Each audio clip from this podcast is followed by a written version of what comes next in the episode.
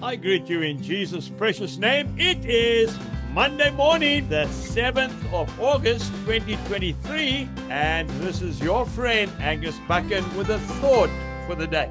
We go to the New Testament, the second book of Thessalonians, chapter 3, from verse 8.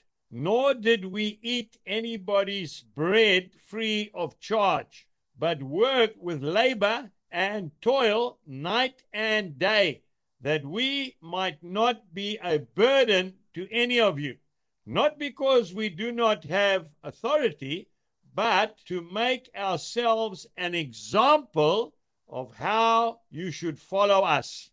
As believers, we are to be no man's debtor. The only person that you and I should be indebted to is the Lord Jesus Christ Himself.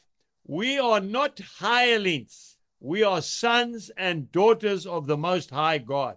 My dear friend, it is such a poor witness when a Christian becomes a beggar, walking around hinting that he doesn't have enough money to pay the rent, to buy groceries, but he is a child of God. Go to your closet, pray, trust the Lord, and go out and find work, any kind of work. And then the Lord will honor you. We take away our witness when we have the attitude of begging. We are sons and daughters of the living God. We are the ones who should be lending to others, not asking for favors all the time. God is quick to answer all our prayers of faith. The giants in the early church that impressed me so greatly are men who never asked for anything. George Muller, who started the children's home, 10,000 children, 60 million pounds went through his hands. He never asked for a penny. God supply. At Shalom Ministries, what we do is we say, when the money runs out, we stop. simple as that. Well, in 44 years, the money hasn't run out, and we are carrying on, and we are working according to godly principles.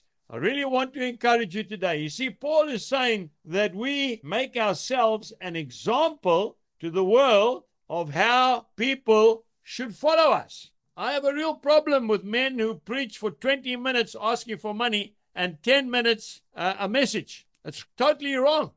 We need to understand something. Do not muzzle the ox which treads out the corn. What does that mean? It means a fair day's work for a fair day's pay.